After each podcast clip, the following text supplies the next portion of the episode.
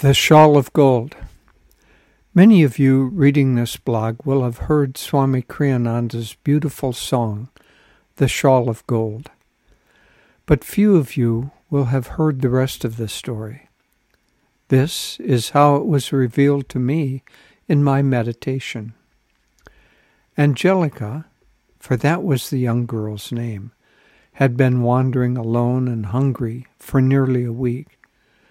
The old lady who had let her sleep in the storeroom in exchange for her services had died recently, and her ramshackle house had been closed and shuttered.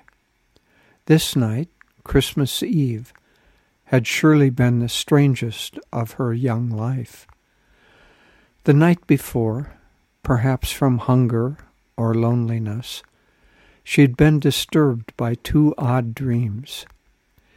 In the first, Jesus had appeared and told her that just as he had been rejected three times, so must she.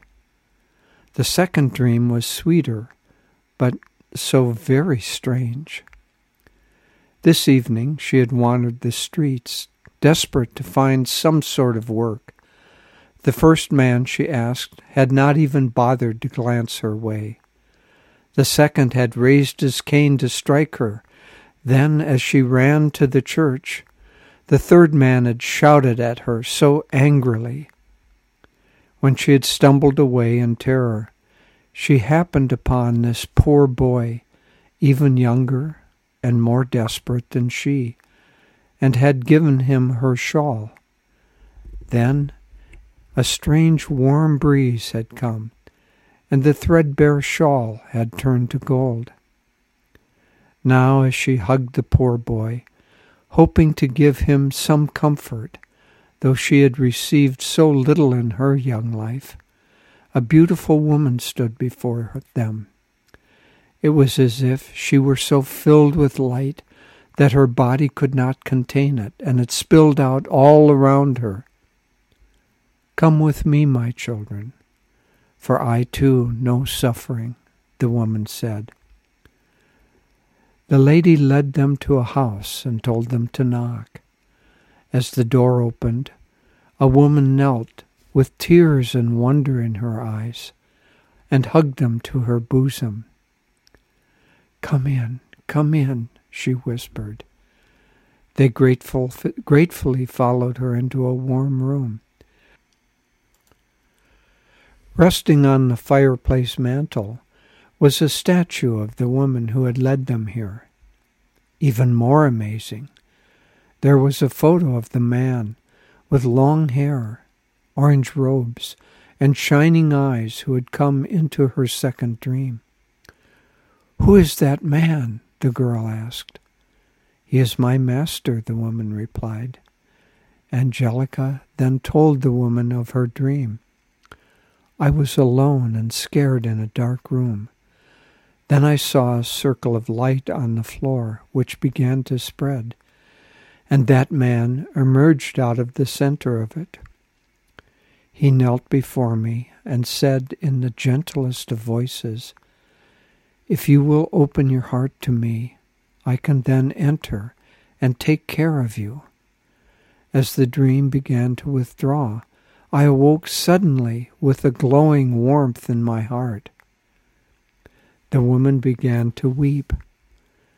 He appeared also to me in my meditation and told me, I have heard your prayers and known your grief.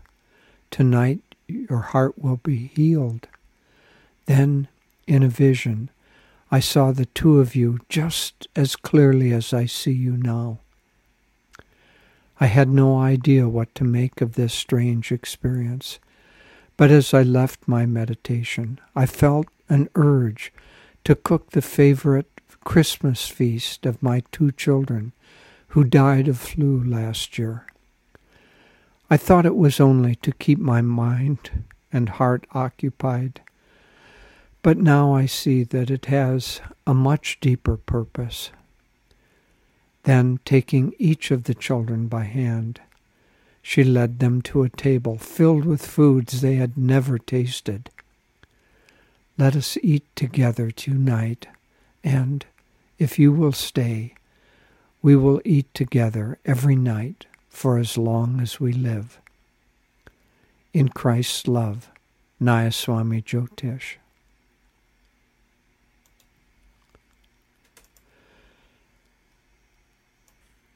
This beautiful song of Swami Kriyananda's, The Shawl of Gold, every time I hear it, it awakens in me a deep feeling of compassion and desire to try to help others. It's meant to do that. It's a beautiful song that's meant to open our hearts. In it, a rich man about to enter a church rejects this poor girl and she wanders away. The rich rejecting the poor is part of human history. It has happened forever and ever, and it is happening now. You open the news and read a variation of that theme again and again and again.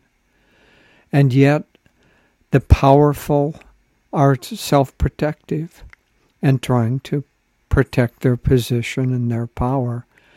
And power cannot fight against that. Power clashing against power simply brings conflict, as it has over the history of human um, humankind. The only thing that can overcome that distancing of the powerful from the less powerful is compassion, is love, is kindness, because God is everyone. He's the powerful and He's the poor. He's the rich man and He's the poor girl. He's the warmth of the of uh, the breeze that comes on a cold winter night, and he's the poor child huddling in a doorway that the woman, the young girl, um, tries to help in her own little way. And as I tried to explain in this story that came to me in meditation, is also the compassion and love of Divine Mother, in this case in the form of the Madonna, and of the love of Divine Mother in the form of our great masters. Divine Mother is filled with love and filled with compassion and filled with the desire to help all of her children. Let us, during this sacred Christmas season, also be her channels of love and compassion to everyone we meet. God bless you.